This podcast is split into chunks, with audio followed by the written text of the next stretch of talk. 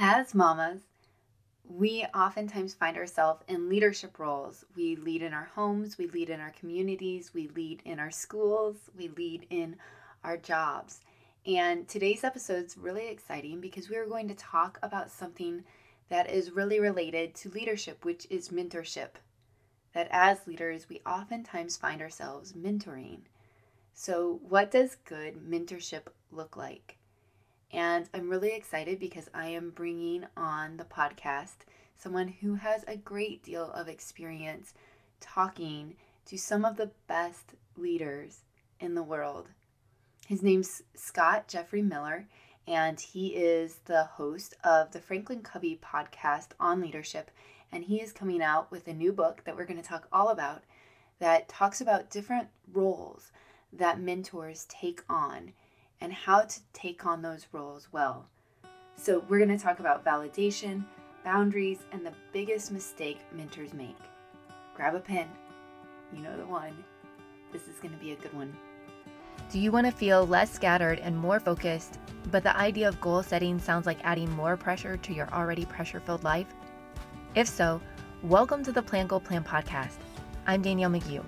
I'm a professor, mom, planner addict, and recovering overachiever. After years of hustle and grind, I was tired of trying harder. I was ready to try easier. At the intersection of research, practice, and play, I found a purposeful path to planning and goal setting that is fun, simple, and sustainable. If you're ready to try easier, if you're ready to make memories and do meaningful work, grab a pen. I will equip you with tools and practices to clarify purpose, reclaim time, and achieve goals playfully and lightly. Let's get started. Before I jump into this wonderful interview, I want to invite you to the new Plan Goal Plan Facebook community. So if you are on Facebook, jump on to Plan Goal Plan. If you just search that, it should come up, and there is a community. There's a couple of questions that it's going to ask you in order to join the group. But y'all, I'm really excited about this. I'm not, I'm actually not a huge fan of social. That being said, one of my favorite things about Facebook is the Facebook groups. I like the ability to connect to groups that are going to fill me, that are going to encourage me, and that's what this group is going to be. So jump onto Facebook, go to Plan Goal Plan, join the group. In there, you're going to find encouragement. You're going to find guidance on how to plan your week. We're going to help you prioritize. We are going to help you reflect. And I'm really excited about it. So I wanted a way that I can interact with you all more, and this is going to be it. So jump on the Plan Goal Plan on Facebook. Let's chat. Now, the interview. Welcome. I am so excited to welcome today's guest, Scott Jeffrey Miller.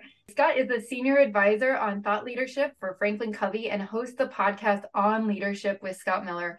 And he has a new book that is coming out soon. It is called The Ultimate Guide to Great Mentorship 13 Roles to Making a True Impact.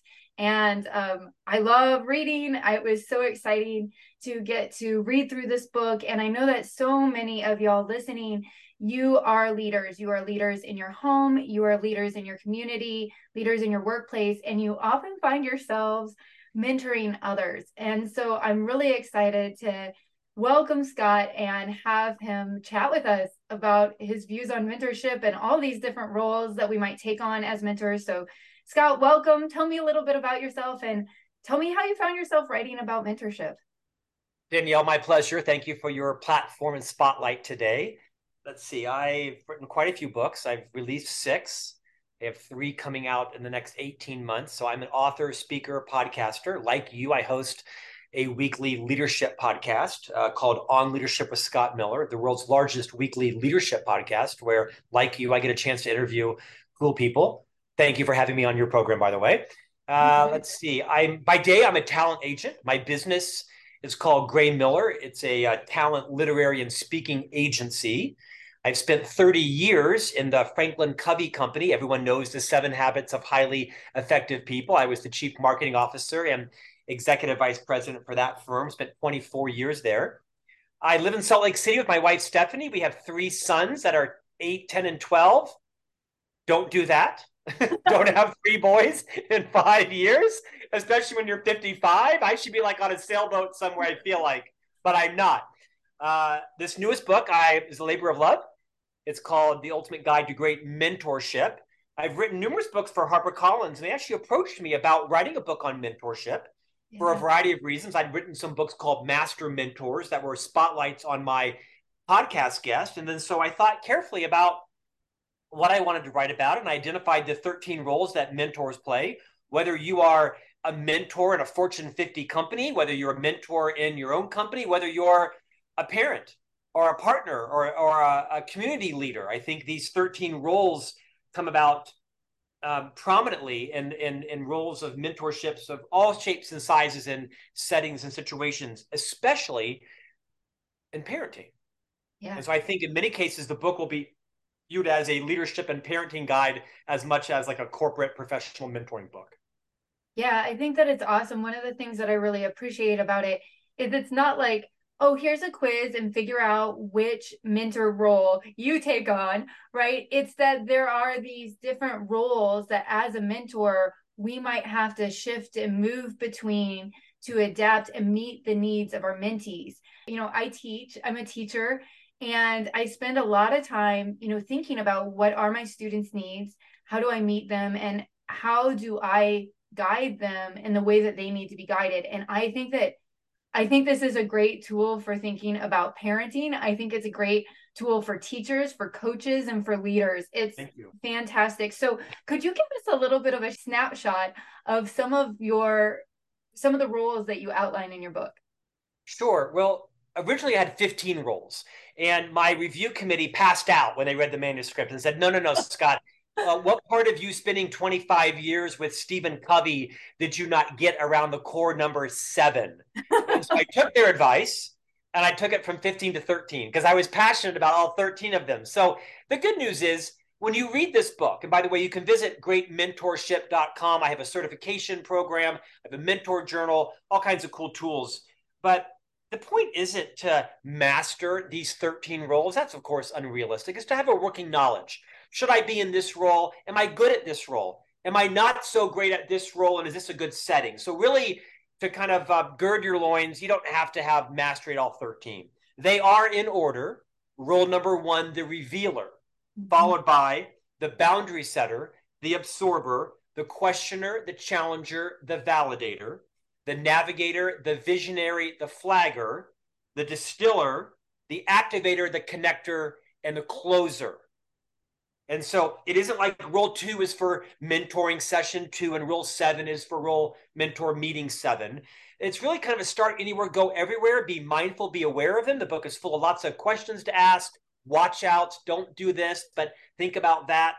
And so I'm happy to expand on any of those 13 roles that you like. So I have kind of a funny confession. Um, as I was reading through them, I came to the jerk, which you know I thought was such a I was like, oh, this is awesome that the jerk is a role. But so you talk about the pitfalls, and I had misread it. And I thought that under the pitfall, you said there is no downside to being a jerk. Oh. And, you know, and I was like, oh, this is hilarious. You must be tongue in cheek here.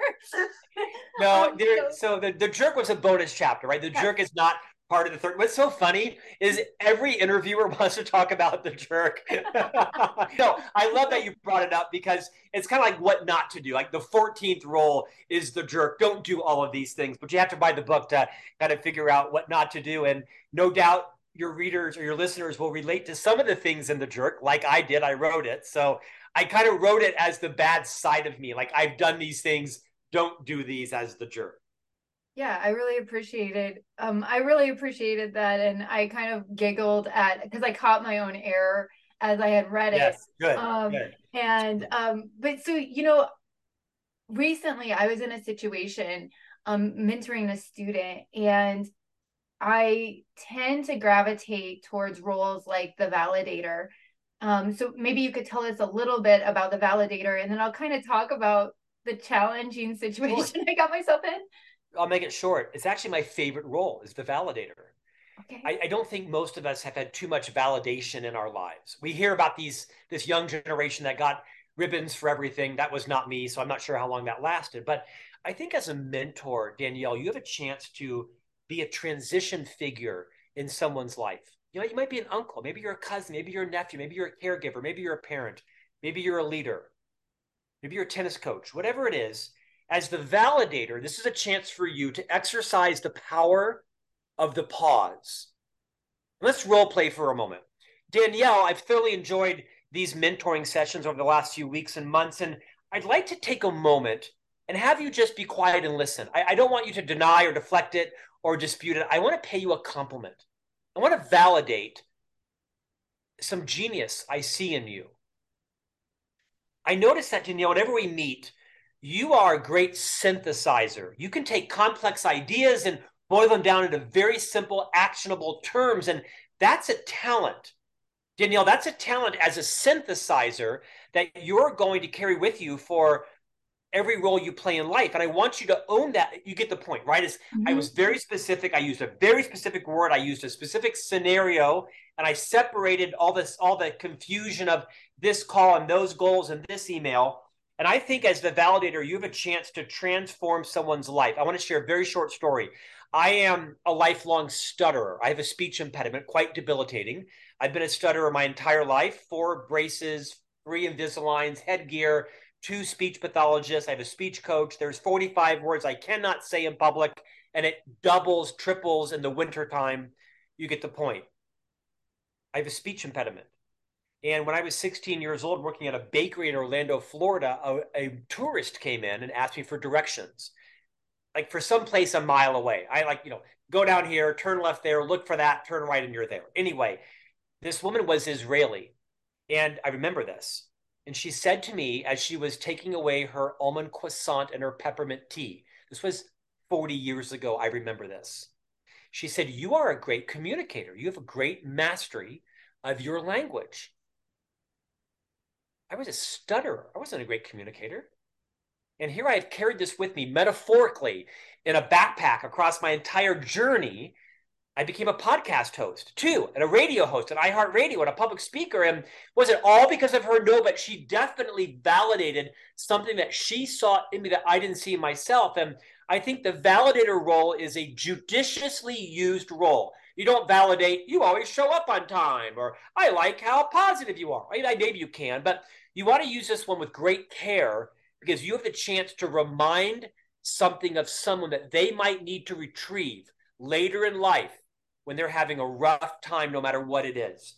I love the role the visionary mentors play. Please share your student story. Thank you. That was so wonderful. Um, I think a lot about how do we compliment well. And I think uh, the validator role, you really offer some tips on how to do that really well.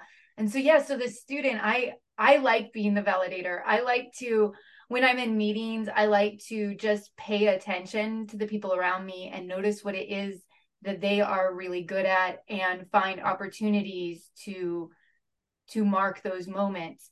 And with um, my student, I was in the validator role. Maybe sometimes I'm in the questioner role. I like to ask questions that might prompt things for people. At this time, I think I was actually being a little bit more of the revealer.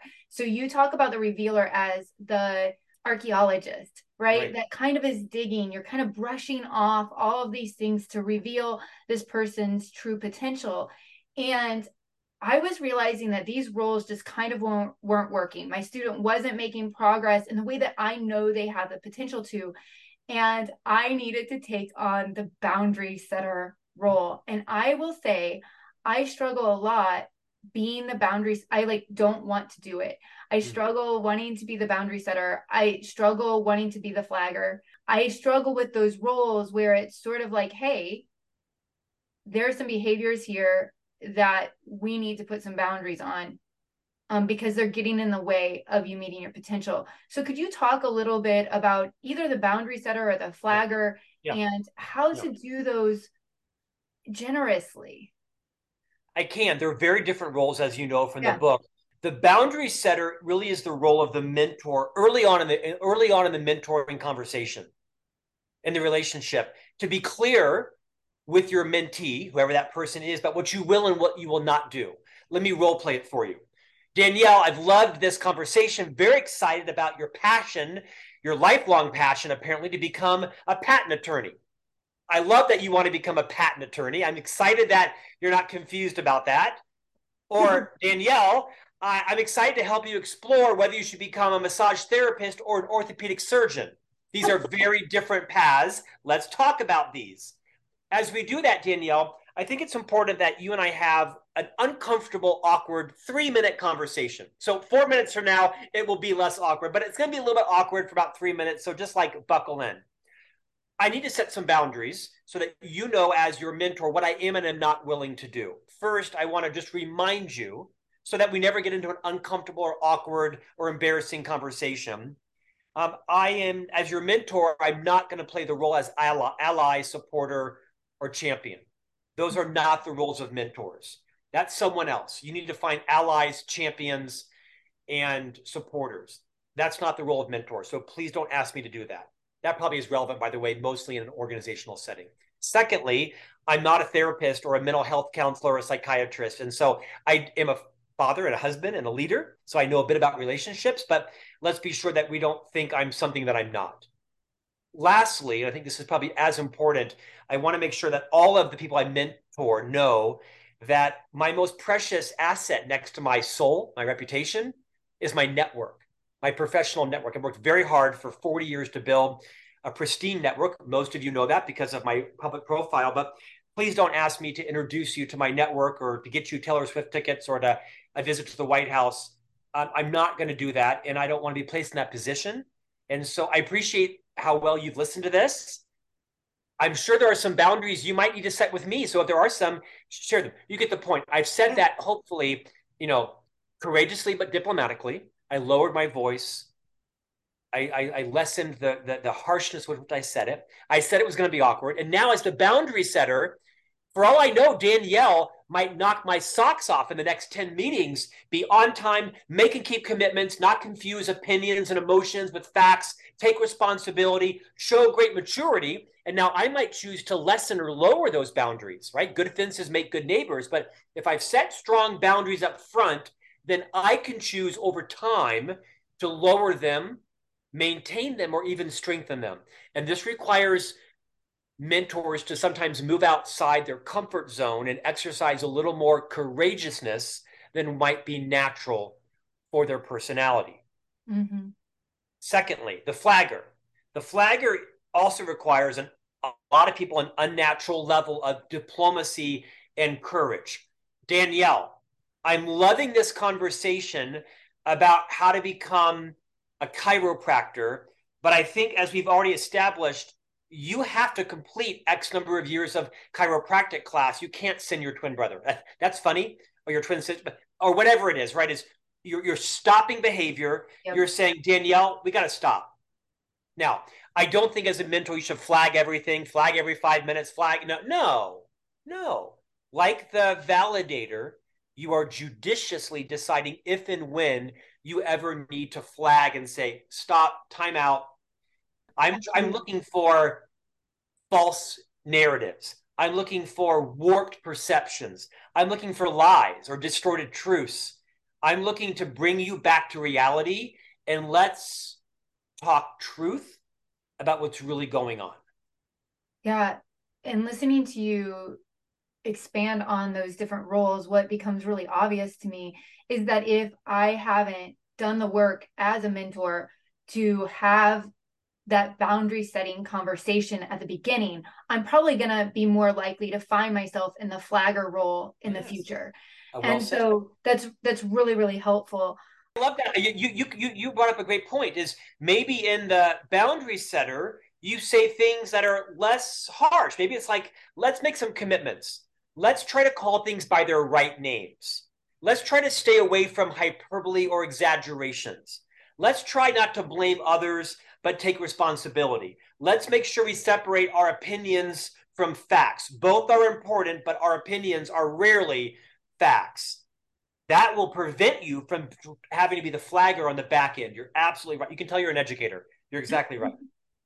I love that. Thank you so much. So, um, listening to your podcast and and reading through your book, it's so clear that you're very you take leadership you take mentorship incredibly seriously that being said there is something about you that is a little playful in Definitely. the way that you lead and even in this conversation i love the different role taking that you take on as a way to explain things and in the closure role you talk about rather than maybe printing off certificates, you talk about getting crayons and colors and going for it and making your own certificate. And I love that because one of the things that I'm really passionate about on Plan Goal Plan is how do we set goals? How do we engage in planning? But how do we do it lightly and playfully?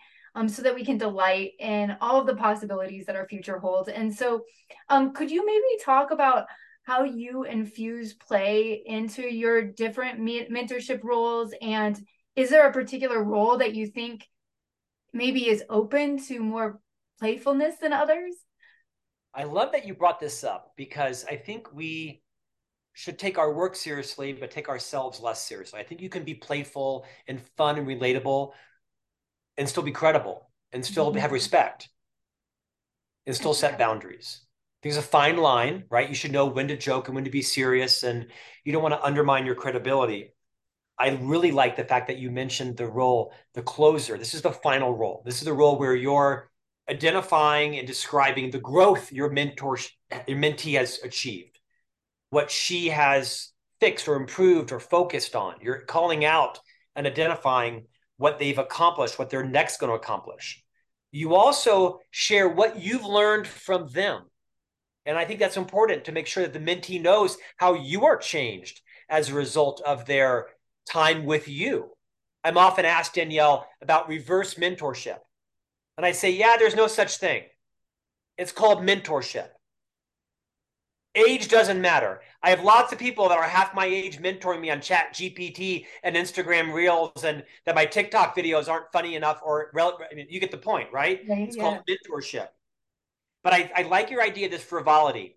I'll, I'm going to confess something I've never confessed before. I've been the recipient of lots of awards in my life, glass vases and glass triangles, and they're always usually like weaponized. One of them has never left my hotel room. It always goes in the garbage. No disrespect meant. Don't ever give me an award. I, I won't bring it home. Every crystal vase, every glass, every plaque, it's all gone gently into the garbage and I leave because that doesn't matter to me. But I once worked with a personal trainer who really built my muscles up. Then I had three kids and got a dad bod. Too much information. my point was at the end of four years of working out with him three times a week, yes, it was the equivalent of a college tuition. He hand drew me a certificate and it was like, congratulations, you've graduated from the Chris Triber School of Self Esteem Improvement. And he signed it and he dated it, and it was certificate one of one. And I still have it like 15 years later. I have this hokey certificate. I don't have any of the 40 crystal vases anybody gave me. My point is, if you're mentoring something, give them a certificate. Congratulations, you've just survived the Scott Miller, Miller Sausage Grinder School of making you awesome. You know, uh, you get the point. I think you can have fun without undermining your credibility and being able to be serious when you need to be serious and, and be funny and fun and relatable when you need to be relatable. Everybody wants to be able to be vulnerable with their mentor. If you come in and you're all buttoned down and everything is perfect and it's a PhD here and an MD there and everything is great, no one's going to be honest with you. They're going to be scared of you. They're going to choose their words carefully. They're going to make stuff up. They're not going to truly share their traumas and their joys and their fears for fear they say the wrong word. You've got to open up and say, as a revealer, I want you to be yourself. I don't expect you to have the same level of knowledge or information that I have. By the way, I've made a lot of mistakes in life. And if they're relevant, I'll share them in the context of helping you achieve what you want to achieve. But here's one, and I, and I might share something funny just to soften the beach. That doesn't take away from my credibility or my education or my experience. I, I've been able to accomplish some great things in life. But man, have I made some mistakes that if I could teach through those mm-hmm. and make them about the mentee and not about me, but I might even say that real quickly. It's the biggest mistake mentors make. It's they say, well, Danielle, if I was you, if I were you, here's what I would do. And you can never do that because I'm not Danielle. I don't have her background, her patience. I don't have her degrees. I don't have her her mindset for sequence. What you can say is, well, Danielle, um, here's what I did when I was faced with a similar set of circumstances. This may not be relevant to you at all. And in a moment, let's talk about all the upsides and downsides of the decisions you're facing with all of your skills and your passions and everything else. I'll share mine very quickly and then pivot back to them and make sure that I'm not trying to live vicariously through my mentor, which a lot of parents do through their children, me included. Yes, and I I love when you talk about this in your book too. I was like, you know, silently cheering in my head because I do think that there's this impulse sometimes to create little mini me's. That mentorship and leadership, it's really about how do I help you realize your goals? Yeah, I think it's I think it's important to acknowledge as a mentor, you might be tempted to right your wrongs through your mentee or to live vicariously through them. It's understandable, right? I write a lot about how when I was a boy, I was raised in a very healthy middle class family, but we couldn't afford Ralph Lauren. We got like one polo shirt a year. And where I was raised, you know, what you wore was who you are, sadly. And so now that I've had some success in life, my three boys could care less, but they own every color Ralph Lauren ever made, and they're all in their closet by the hundreds. I know some will think I'm gross. I need a therapist, don't we all? But that's my attempt to right the injustices of me not having the purple Ralph Lauren shirt, right? Or whatever it was. Mean, I can laugh about it. My boys can talk about it. They know how funny it is. They know why I bought them. And we have a healthy, conver- I think it's healthy, conversation around it. But I'm also careful not to make it to go too far, right? Uh, we, we, we laugh about it and joke about it. As a mentor, you need to be able to say, hey, I don't want to turn you into a successful version of me, but let's talk about what you could do and what you're passionate about. Feel free to use those words. Those are actually really mature phrases. Yeah, I love that. And I love thinking about that with our kids too. Um, right as you were telling that story, I was thinking, oh gosh, I have silly putty on my couch right now because I was like, I'm gonna let my kids have silly putty. turns out my mentors, my parents were pretty wise, and I, I know. I know. There's no, there's no silly putty in my house. There's also no glitter. I have like a phobia of glitter and no styrofoam because styrofoam is like rabbits. It like just explodes in the air and, and it drives me crazy. And hopefully your, your listeners are laughing right now. But I think it's important to be able to talk about that, right? And laugh about it and then use it to the benefit of your mentee or your child or your friend, whoever it is you're mentoring formally or informally.